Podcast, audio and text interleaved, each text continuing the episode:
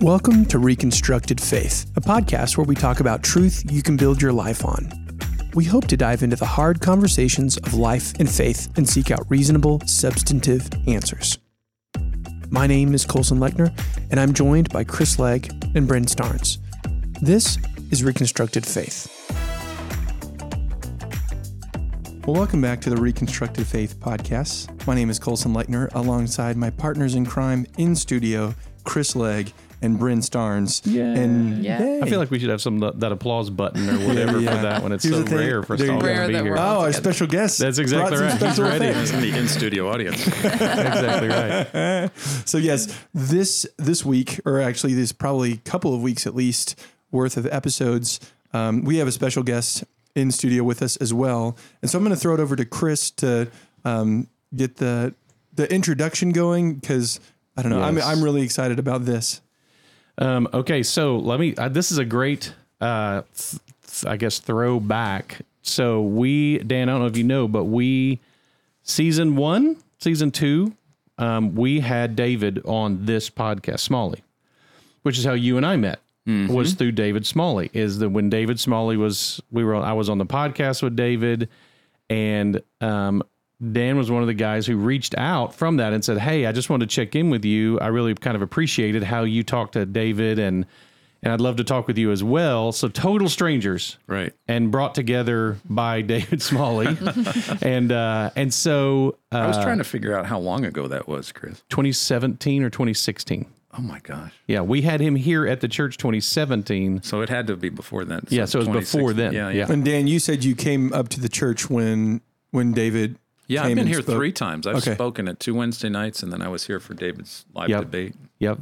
So it's, it's pretty it's pretty cool. Anyway, so the uh and and what Dan, one of your questions was one of the ones that really stumped David on that day when he was here, as we talked about, which was the essentially the isn't isn't it and, and I'm paraphrasing it, and over the years I've used it many many times, but is the isn't it essentially child abuse for an atheist to have a child?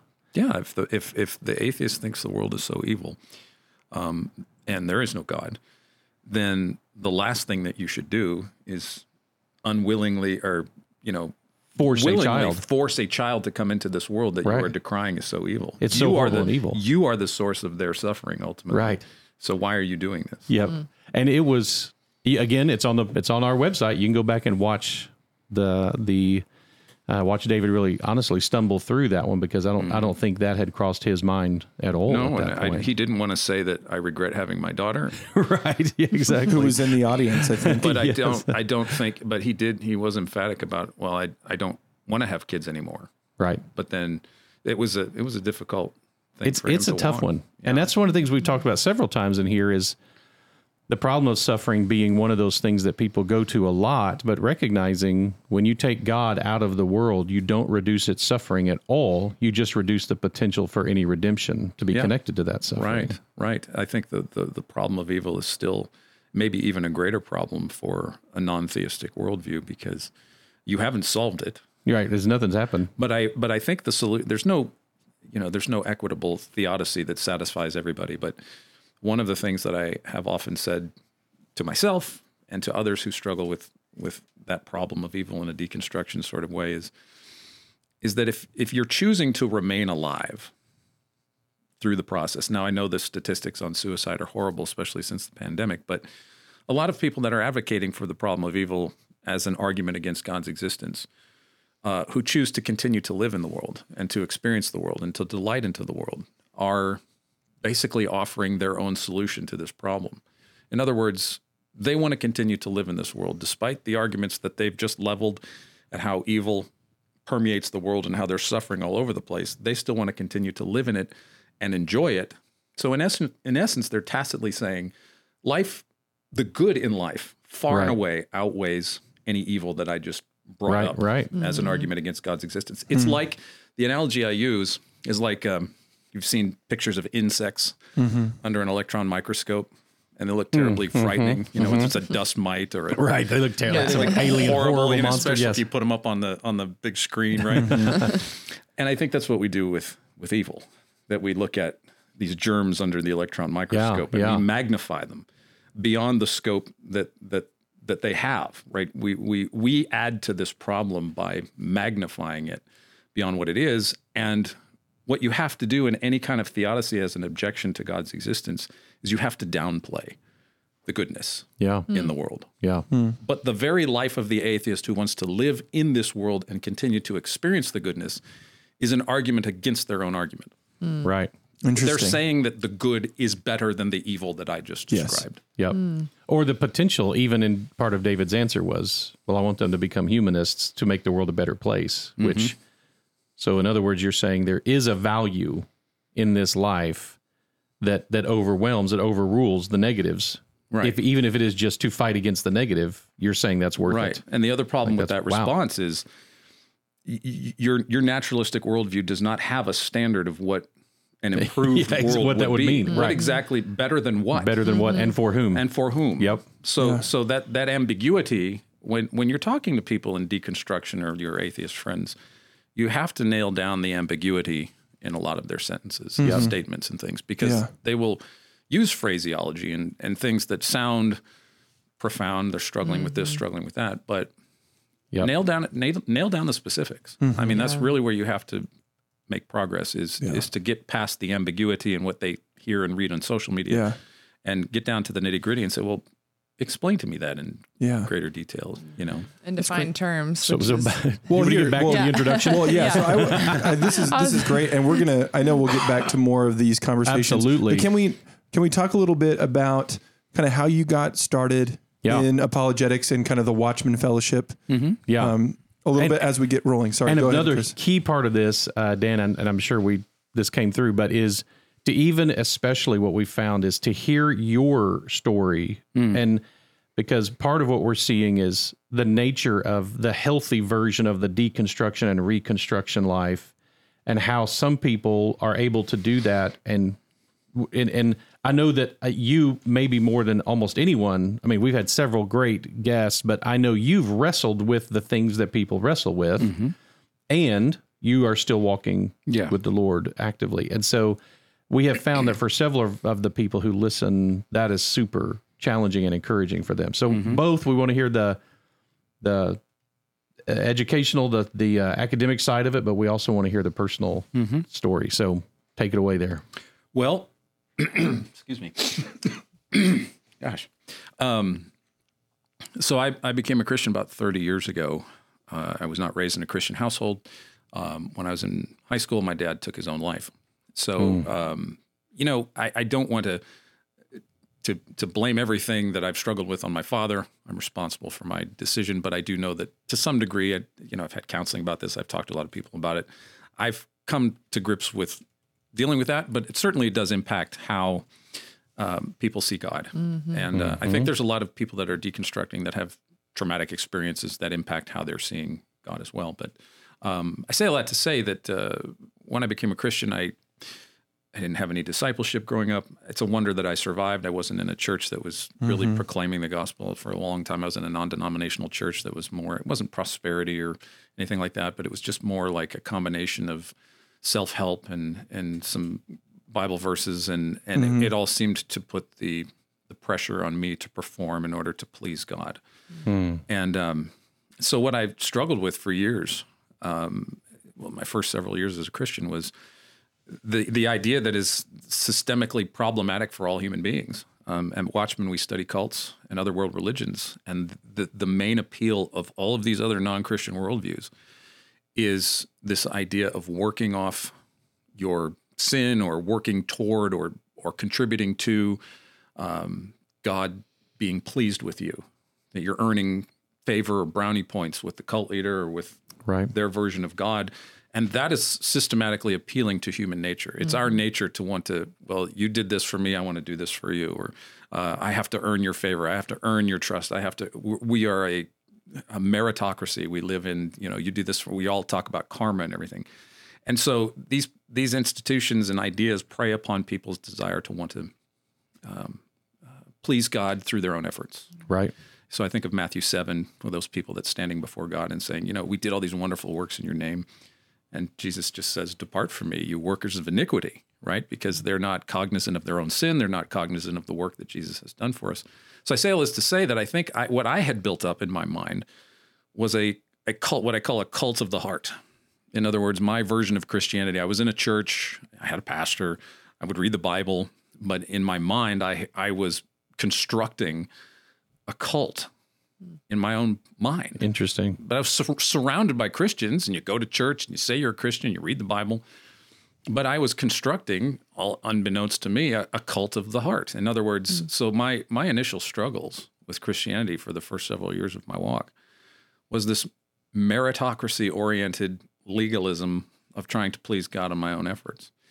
And uh, within five or six years, I became suicidal. So about 20 wow. years ago, um, I was sitting in my car in my garage, and with the car going, I was I was done. Hmm.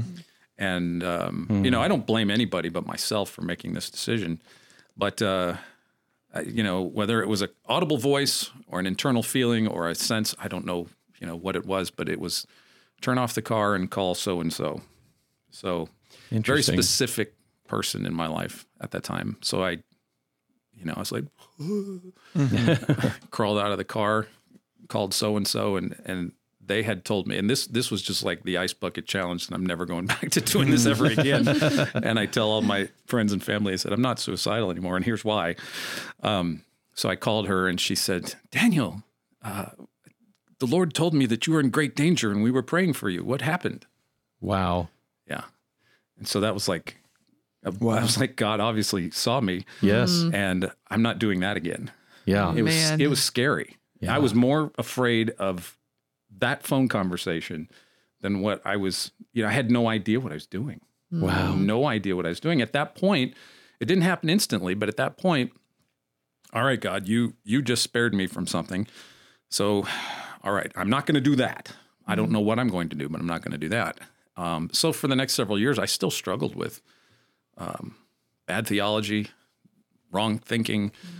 and um, um, I, I, can only attest to the fact that it, it had to have been uh, God's grace and mercy and absolute sovereign decision to keep me in the fold. Mm-hmm. Because with everything that I struggled with, and the depression and everything else, it's like, well, how how am I still a Christian? Why am I still you know but but the one thing that when i became a christian the one thing that that that i think was a gift from the beginning is that i knew that the bible was the word of god.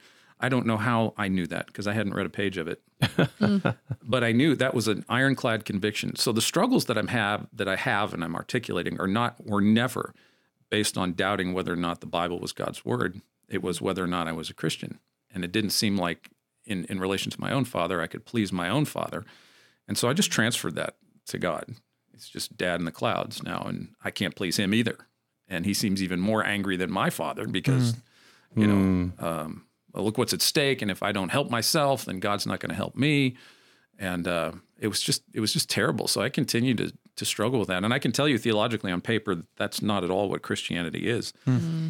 But um, right. So it's like it's like in uh, in uh, John six where Jesus just lays it down. yes. You have to eat my flesh and drink my blood. so yes. so the people in the crowd are going, Jewish crowds aren't into that. No, they're like, you know, this is a hard saying. I'm, I, am leaving. Mm, they right. don't even bother to hang around and find out what it means. Mm. They just leave. And Jesus goes, You want to go also? You guys want to leave too? And Peter, I don't even think Peter understood it. I'm sure he yep. was probably, knowing Peter, probably a little tempted to walk out the door at that point, maybe. Uh, you have the words of eternal life. Where are we going to go? That's right. Mm-hmm. You know, and that's kind of how I've I've been. I don't have an intellectual answer for how I've been able to persevere. Mm. I, I, mean, I'm not that smart. Um, mm. I've made a lot of dumb decisions in my life, so I I absolutely have to attest to the fact that, and this is what you know, Paul gets into in Romans 9, of course, where, you know, who resists God's will? And Paul just says, who are you to reply against God, oh man? You know, mm-hmm. it's kind of like a Job thing. And right. a, lot, a lot of theologians are not satisfied with Paul there. So we construct these big explanatory paradigms about how God chooses some and he doesn't choose others. And, you know, I'm with the old theologians who say, why does God save anybody at all? Mm. And, um, you know, why do some have good soil? Why do some bear so much fruit? And why do some not receive it? Right. I don't have the answer to that. But I do know that the gospel message is not Gnostic, it's not secret, it's open to anyone. And if the Lord of the universe has you by the hand, you're not going anywhere. Mm-hmm. You know, he's hedged you in, as the psalmist says in 139. So I think to get back to this idea of the cult of the heart that I had created, what I think in people that are deconverting or struggling with, and I empathize with them 100%, Mm. is not that they're walking away from real Christianity. Mm. They're tired of the tyrant that they have created in their mind, what they have considered to be Christianity. And for maybe the first time in their Christian walk, they're wrestling with idolatry and sin genuinely. Mm. Like, I'm tired of this, right? Mm-hmm. But is that what you're tired of? Is that really Christianity? Or, Wow. or, or is that a cult that you have created in your own mind of mm-hmm. Christianity? I'm surrounded by Christians. I mean, uh, there's there's probably a ton of us that are still wrestling with some bad theology in our lives, and nobody's going to mm. die a perfect theologian. But but but I think That's right. the good thing I could say about deconversion processes is that the individual going through them is probably for the first time really wrestling with sin and idolatry. Mm. Mm-hmm. And not now, because what does John Calvin say about the heart? I think it's Calvin or Augustine that it's an idol factory. Mm. Right. And in Mark 7, Jesus says, out of the heart comes all of these things. So, what I think, and I was just explaining to Colson, that I think that what happens is a circumstance will create a tectonic shift in a person's heart and crack that stone a little bit. And out of that comes all the junk. So, a circumstance triggers the evil that's already present in all of our hearts. Hmm. and that begins the process of reconstruction. But what's the standard now by which you are processing through this? Mm. Right. I Right. was telling Colson earlier about doubt can't be the standard by which you are deconverting. You can't doubt something when you're going through doubts. You have to have a standard. If I doubt the measurement of the walls in this room, Right. there's one thing I can't doubt. It's the tool by which I'm measuring the height. Right. Right. But in a deconversion process, what generally tends to be the case and what generally tends to be celebrated, but nobody's asking specific questions about this, you can't use doubt as a standard for doubting something Right. Mm-hmm. Right. because you're undermining your own conceptual framework about how you're thinking about something. Right. So this gets back to the question of specifics. What is your standard for why and how you're doubting God's existence? What, what's what's at the base level? You think because a lot of people on the other side of these experiences will say, and the atheists, the smart ones will say, I was asking people for answers and I wasn't getting any satisfaction from Right, any of the exactly. answers I was getting. That's their Okay, so- standard now. so so what is the what's the intellectual satisfaction for what constitutes evidence for God's existence? Right. Well, I just went through this process of doubt. I was sincere about it. You know, I prayed about it. God didn't answer me, and I'm not getting answers from my pastors or friends. So what's so what's the the ruler then? What's the standard for by you by your how you're judging what God would and would not do? Right.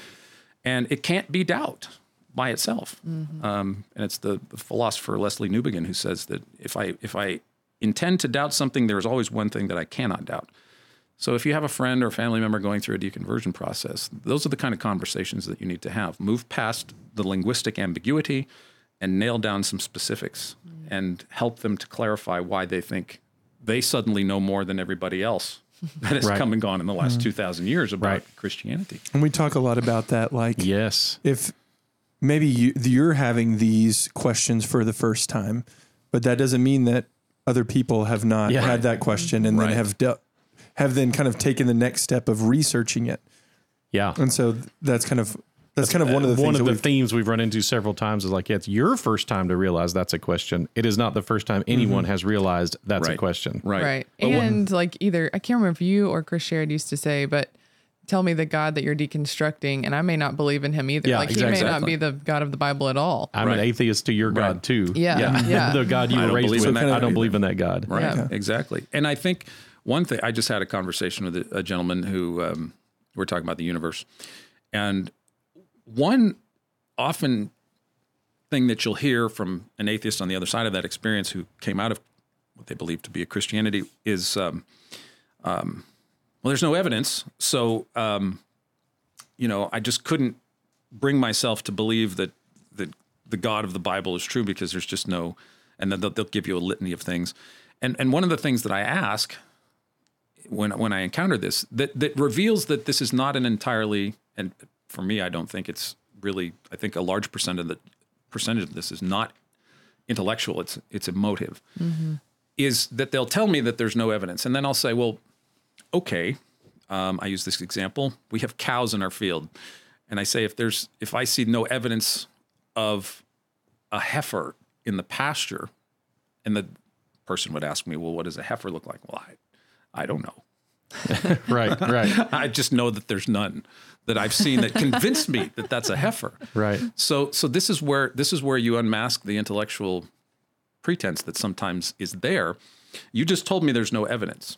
And when I got specific about well that would imply that you would know what the evidence would be Yeah. if God did exist. That that's what you're saying. You're saying Have you, there's no that's a good evidence. work to do first. Yeah, there's no evidence, but that implies, again, a standard. Mm-hmm. So if you peel back that layer, you'll find that there is no standard, except they've already made an emotive decision to, to not accept any evidence. It's exactly what Romans 1 says that, mm-hmm. that when you get down to the layer of the suppression of truth, it gets ugly Yeah. and it gets emotional and it gets feisty and nasty, but then you at least know it's not an intellectual argument. That's a that's we've discussed that quite a bit with several people is the nature of that that the standard for so many people is their is their own psychological state is I'm not satisfied like like mm-hmm. I don't know which thing is broken. Is it that there's not enough evidence to satisfy you or is your satisfaction meter broken? Like mm-hmm. are you just you're not or or is it even a, a willful decision to not be satisfied? And that's mm-hmm. all of those are things that that we've talked about belief even because we discussed it especially when when someone asks why what would cause me to not believe? And i'm i'm always like i don't i don't i don't know. Like i have no way of knowing what it would. Maybe if i got hit hard enough in the head with something that would or i got alzheimer's that would still have no bearing on whether or not what i believe or don't believe is true. Mm-hmm. And so that's what you're talking about there needs to be a standard beyond just my personal psychological Absolutely. state I've had a lot of atheists over the years ask me same question, Chris. Yeah. What would it take for you not to believe, or uh, what evidence would you accept for uh, for there being no God? And it's always a hypothetical. It's interesting because it's always a hypothetical situation. It's never here's the concrete evidence that shows me that should show you that God doesn't exist. Right. It's always a hypothetical based on something related to your psychology or your confidence level. right right And I simply say, well, I could get a terminal disease. Mm. I could get angry with God, but I know after what I've been through and what I what I know now that if I ever left Christianity, it would be purely emotive. Oh just yeah exactly at this You know, stage I'm telling you now in my sane mind right exactly that if ever you had to come back to me and confront me about my unbelief, yeah I, I will give you the keys right now and say, here, call me out on this because it's going to be a purely emotive decision. interesting It's not going to be based on any sort of intellectual argument that there is no God. For example, we are talking to a um, mythicist on our Atheist and Christian Book Club next, next month, David Fitzgerald, who wrote the book Nailed. David is one of three mythicists in the world who doesn't believe Jesus ever existed. Hmm. Oh I am- wow, not I am many in- of those. I am in an email exchange with David. He's a nice guy. He used to be a Christian, was a missionary in Cambodia, and I don't know what deconstructed his faith, but he's gone kind of off the deep end to the extreme that Jesus didn't even exist. But as we're in the exchange of, of talking about his historical methodology, for example, he'll he'll say, well, the the New Testament manuscripts or the earliest New Testament manuscripts we have are 150 years after the events they describe. That's true.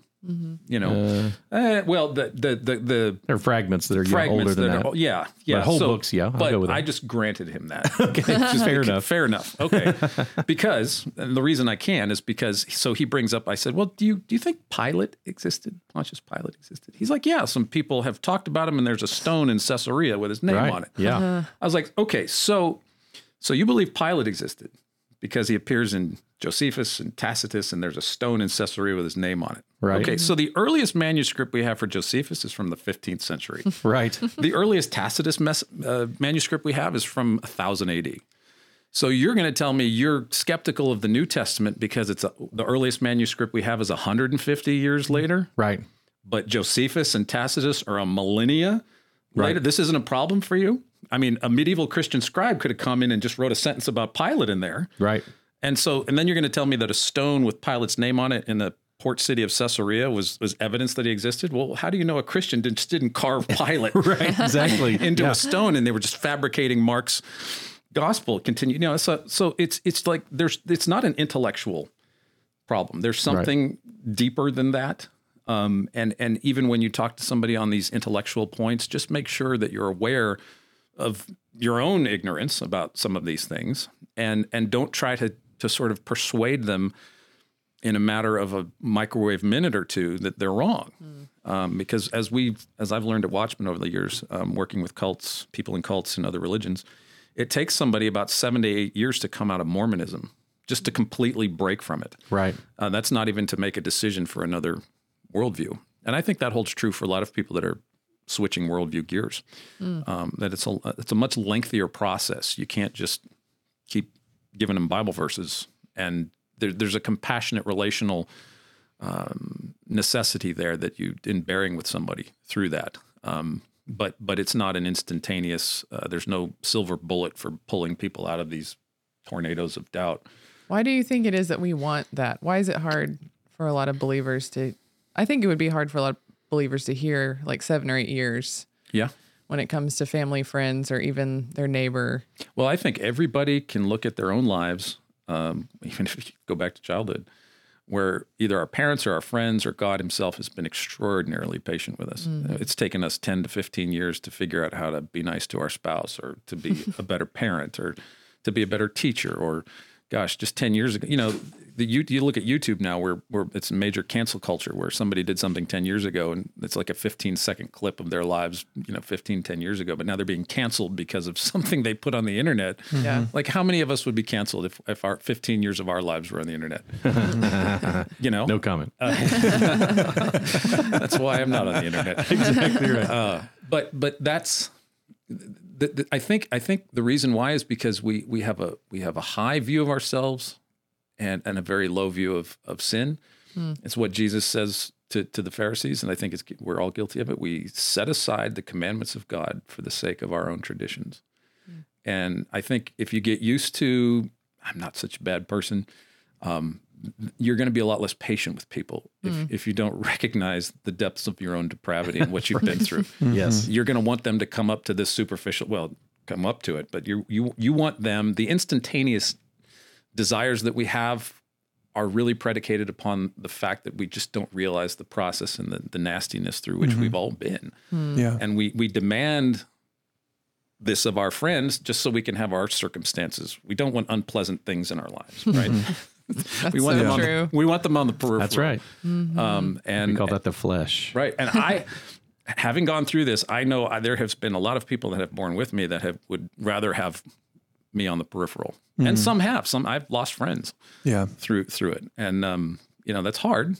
But um, but yeah, we I think that tends to be that that instantaneous nature tends to be the fact that we haven't sat down, taken stock, and look at our own lives and at how far we've come and, Yeah. and through what God has brought us. Another question that I have, Dan, is um, you know we were we were talking earlier because you were saying you know you want to be uh, compassionate as you're you know talking with people who have had these deconstruction stories, and sometimes it might be uh, a parent or a father issue, sometimes it might be some abuse or something that they have gone through with the church. Um, what we have seen as as far as some of the conversations that we've had from from people who have grown up with whether it's like either in church or have had some sort of relationship with uh, God or Christianity, and then they've walked away either completely or for a time. One of the the common threads was, um, and I don't know how best to articulate it, Chris, but basically, like they were asking questions, and their questions were met with, "Why are you asking questions?" Yes. um, and so kind of a, a shutting down of that.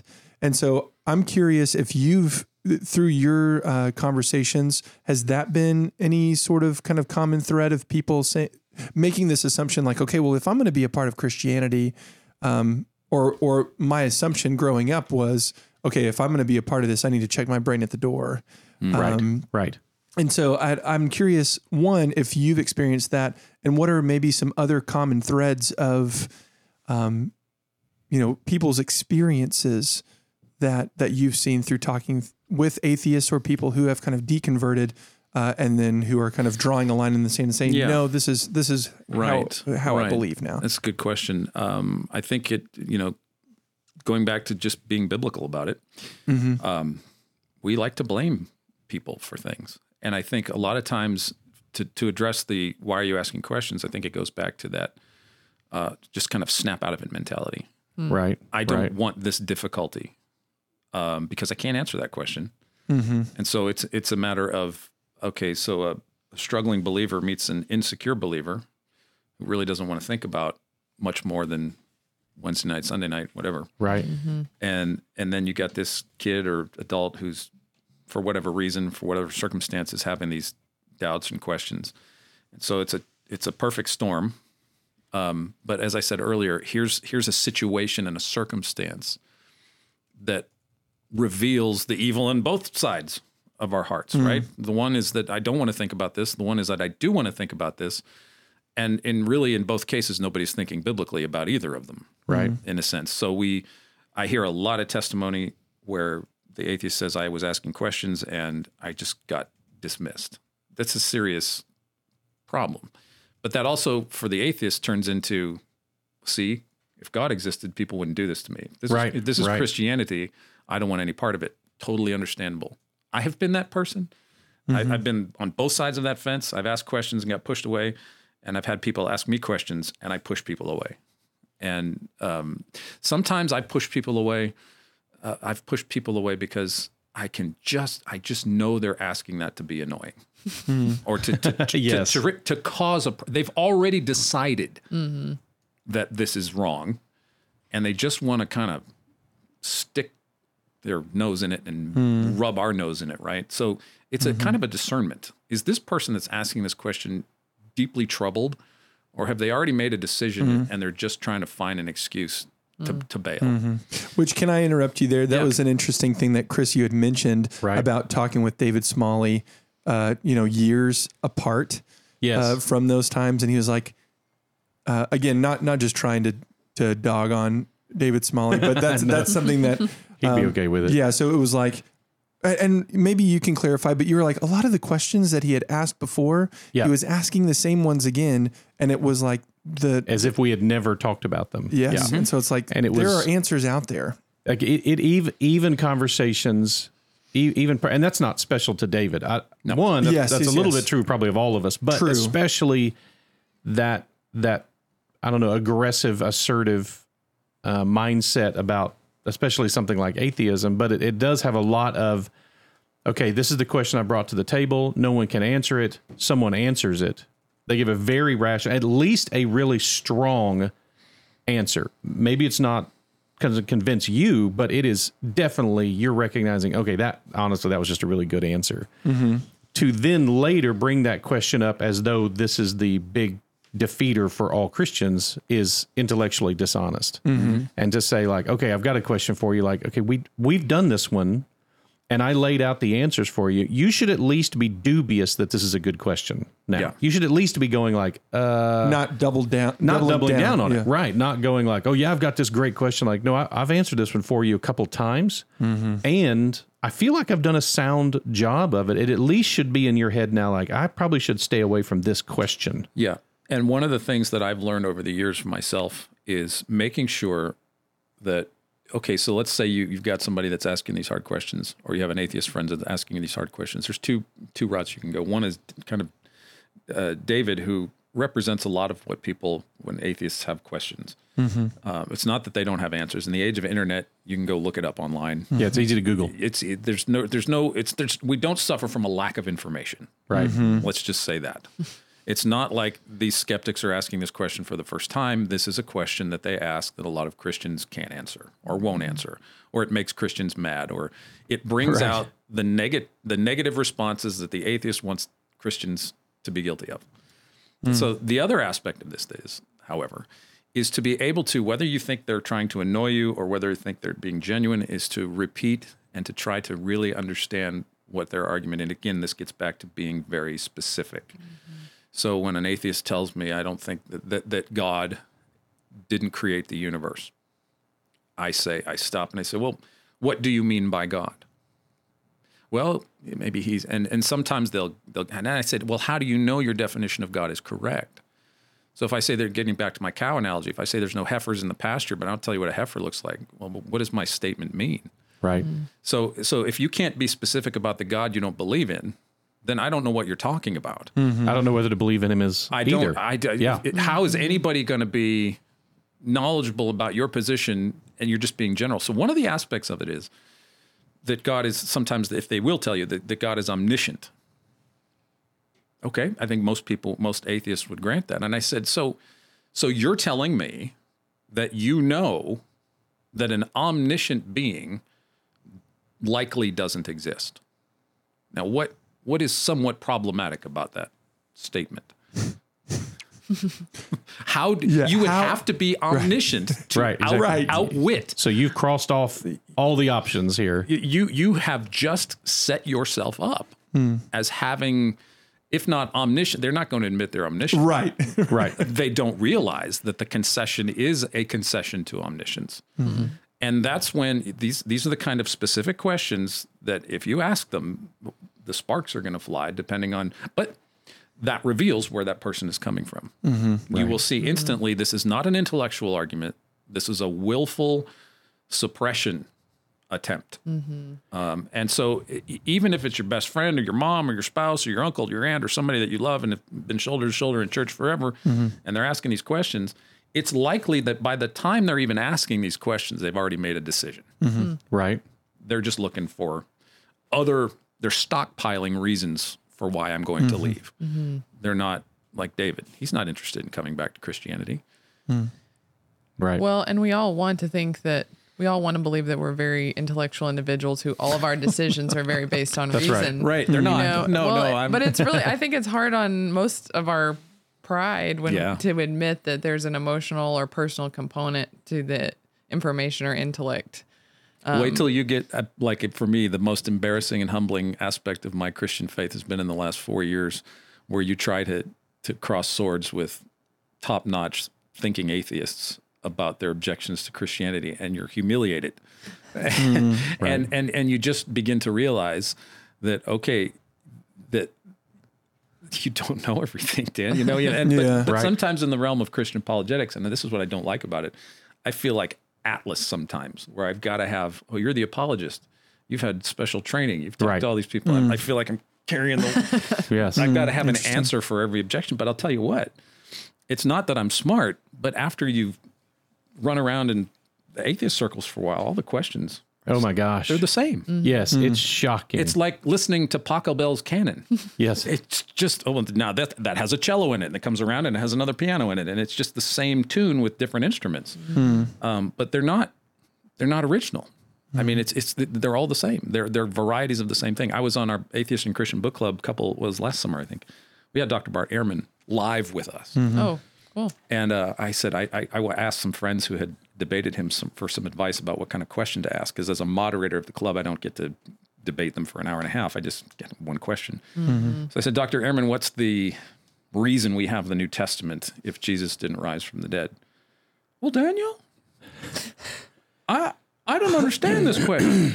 You know, and so he he knows it was a veiled argument. I mean, I grant him that. I wasn't trying to make the point, but but it was the point that he does not like to address right. because there's no solid historical alternatives right. Exactly. for why we have the New Testament if Jesus didn't rise from the dead. Right. Now, Bart's favorite thing to do is to say, well, you know, we have near death experiences and people have grief hallucinations and people believe that they see their deceased loved one at the foot of their bed. And, Right. you know, one in eight people psychologically, statistically have these grief hallucinations. And he just drops that in there, but he doesn't espouse that as an alternative historically because the evidence is weak. But nevertheless, that's what he does. So he tried to well, Daniel, you you don't believe in Allah or Joseph Smith's God or Jehovah's Witnesses God, so why aren't you applying the same kind of evidence to your belief as and and so he it was a red herring. He tried to steer me in the direction. It looked silly because I wasn't responding to those things, but my friend told me don't respond to him and make sure that he answers your question. So I said I just think the, the disciples were mistaken. But you know, grief hallucinations. There's nobody that's had a grief hallucination where they actually think that their deceased loved one, that their grave is empty, Right. Mm-hmm. Right. there's no so but I've heard that's that's you know that's just one example. But mm-hmm. when you tango with skeptics who kind of know their Bibles and kind of know the apologetic arguments, it's embarrassing. And I, I, you know, I don't know everything as an apologist, and I, I certainly don't want to be perceived as as such because it's not finally my intellect or my decision making or my volition that I'm still a Christian. Right. That's actually one of the things we've talked about. I was, I was, gosh, I think yesterday talking with a mom about this, about her child who is in the process potentially of deconstructing and, um, and saying, you know, your adult child is going to, that's their belief or non-belief is between them and God. At some point, there's, there's very little you can, you, you're not going to be able to cause your child to believe Right. something. However, it is appropriate. I tell people if you're not going to believe, at least you should not believe for the right reasons. Mm-hmm. And so if you're going to say, well, the reason I don't believe is because no one has a good answer to this question, like, well, no, no, there's there's really good answers to that question. And so if you if you want those answers, I'm happy to share them with you, or we can go look them up together. Or if you mm-hmm. ask one that I've never heard either, then we can go look it up together. That'd be fun because I love those. They're they're few and far between nowadays. But um, that was I had the same shock when I discovered when I first started getting into the world, and and then kind of honestly got out of it as almost as quickly as I got into it, realizing there's nowhere to go here um, in the atheist world. Is is I can go to the websites and and watch the copy and paste that they've done of each other's websites, and they're all citing the same book that's already been totally dismantled and disproven, and yet they're still. Uh, I mean, in 2023, to read someone saying, "Well, Jesus is just a recapitulation of of Horus," and you're like, "Okay, that's just that has been absolutely debunked. There is nothing to that. Have you read any of that? Like, have you read the? Tell me the myth of Horus then."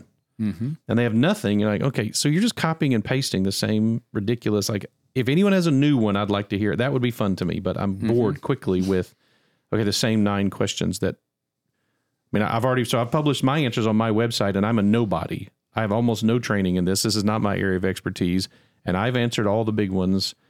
Could you read that first, and then then ask me that if I if you feel like I wasn't able to? Well, every every Easter and Christmas at the grocery store checkout are the National Geographic and Time Magazine articles about who Jesus is, and it's always It's the same. got a, a liberal Christian scholar who's conceded so much of the New Testament. There's hardly anything left of it. Uh, we had Dr. Dale Allison on our book club a couple of months ago. He's a liberal Christian scholar. He considers himself a Christian, but he thinks that Jesus was wrong.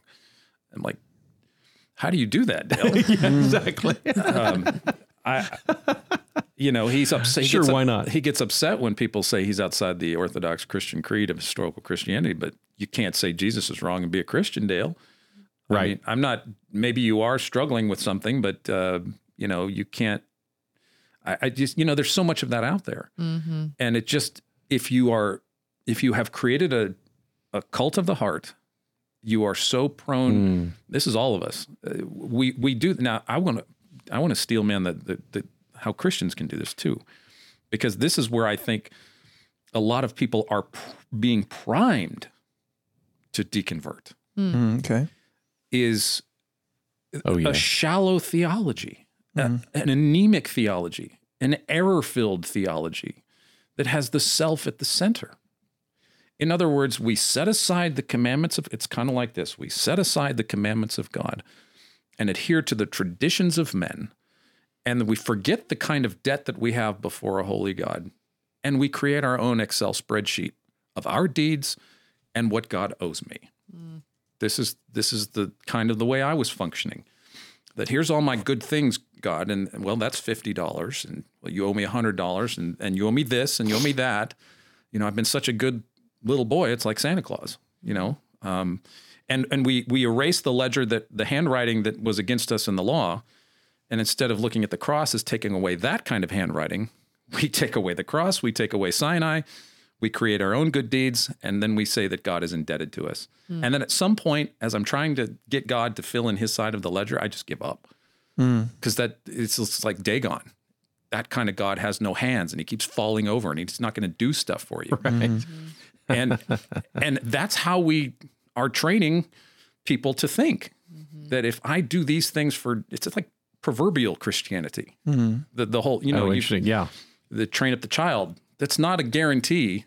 That's not a verse that guarantees your child is not going to walk away from God. But mm-hmm. so many people believe it that way. And so when that child does walk away from God, that person walks away from God. Right. I thought, God, this well, no, that's not that's not what the Bible is saying. Right. And so there's this we are creating the the the hotbed. It's like drought in Texas. You know, it doesn't take much to to start acreages of wildfire, and and so we are creating a, an environment where this is becoming more systemic because the theology is is so anemic. Um, Yeah. And then people are encountering like what David Smalley has capitalized on is having Christians on his show who have never read Leviticus or have never thought about the Midianites or Right. anything and weird stuff in the Bible. Right, right. He gets Christians on there that don't know anything about this. Right. Or or, or don't have an answer for it. But it's the same questions over and over again. If you mm-hmm. listen to all several five, six hundred shows that David has, it's all the same stuff on repeat. Mm. Just trying to get Christians to to trip up. So I think we can and I did, and I'm saying this from a point of having done it myself and still mm. still wrestling my way out of it mm-hmm. by God's grace, is this Excel spreadsheet cult of the heart Christianity where I mm-hmm. do this and God owes me that. Yeah, exactly. It's hard to get it's hard to get out of that. It's hard to think I was guilty of that. Yeah. It's hard to think that I still do that. Yeah. That's the temptation, isn't it? You know, I'll drive home today. God, wasn't that a great thing that I did for Yeah, you? yeah, yeah. True. I drove all that way Even Tyler. Stephen. Even Stephen. We're good. That took care of my indulgences yesterday. Yeah. In fact, let me. I'll comment as we probably ought to wrap up the first section here. So the or this first um, episode. So the um, a couple things. One, we want to give people resources. So the second hour, we will focus in on some of the resources you recommend that you have. But how? What's the easiest way for someone to find you if they just hear this one to find you online to to get your materials? So um, it's I, I would rather have people. Uh, you want me to do that again? Or are you going to edit? Yeah, let's do that. Well, I recommend people just go to uh, watchman.org. Mm-hmm. Okay, we have several resources right at the front of that page. We have our flagship podcast, podcast Apologetics Profile. We talk about uh, world religions, other cults, uh, philosophy, atheism, um, worldview stuff that's timeless. So even you know we have almost 200 episodes, and you can go back to the first one, and it doesn't seem dated. We're not talking about cultural trendy things. Right. Then we have a sidebar podcast called Good Heavens. If you're interested in science and cosmology, uh, Good Heavens is our science and cosmology and astronomy podcast. That's on the sidebar. Uh, we have our atheist and Christian book club link uh, on the on the front of the Watchman.org, and then of course on the sidebar we have all kinds of information on cults, atheism, Yep. any kind of agnosticism. We have four page profiles that we uh, print for free, and we have it all in a notebook. But you can get profiles on any kind of ism, pretty much that um, is out there. If you have Muslim neighbors, or you know uh, Mormon neighbors, or Jehovah's Witnesses, or if you know atheists or skeptics, uh, we we we trade in uh, in worldviews, and we're trying to build up more and more of our. I just wrote a profile on nihilism. Um, I've written a profile on scientism, on divine hiddenness, on uh, Carl Sagan's Cosmos. So there's a lot of resources. Just go to Watchman with an A. Dot Okay. org. If people want to get a hold of me, they can email me at dray at watchman.org. Very cool. Great. And that's that's a and I'd recommend that. One of the things we want is for people who are in the process of deconstructing to not end there. Yeah. Um, to keep to deconstructing and reconstructing is another word. Th- those two would be another way to describe the word growth. And so, as long as we're engaging in all of it, um, and it sounds like we need to get uh, Dan a copy of Low Anthropology by David Zahl, uh, one of our previous podcast guys That sounds great. he it's a you would you would eat it up. Um, uh, he thinks that's one of the main solutions to the modern church is that we need to continue to increase our high theology, but our anthropology needs to move a few notches. Thank you for joining us for this episode of Reconstructed Faith. If you enjoyed what you heard or were challenged, please leave us a review. It'll help other people find us. If you have questions or a topic you'd like to hear discussed, shoot me an email at info at southspring.org. Reconstructed Faith is a resource of South Spring Baptist Church. Remember, don't give up, trust God, search for answers.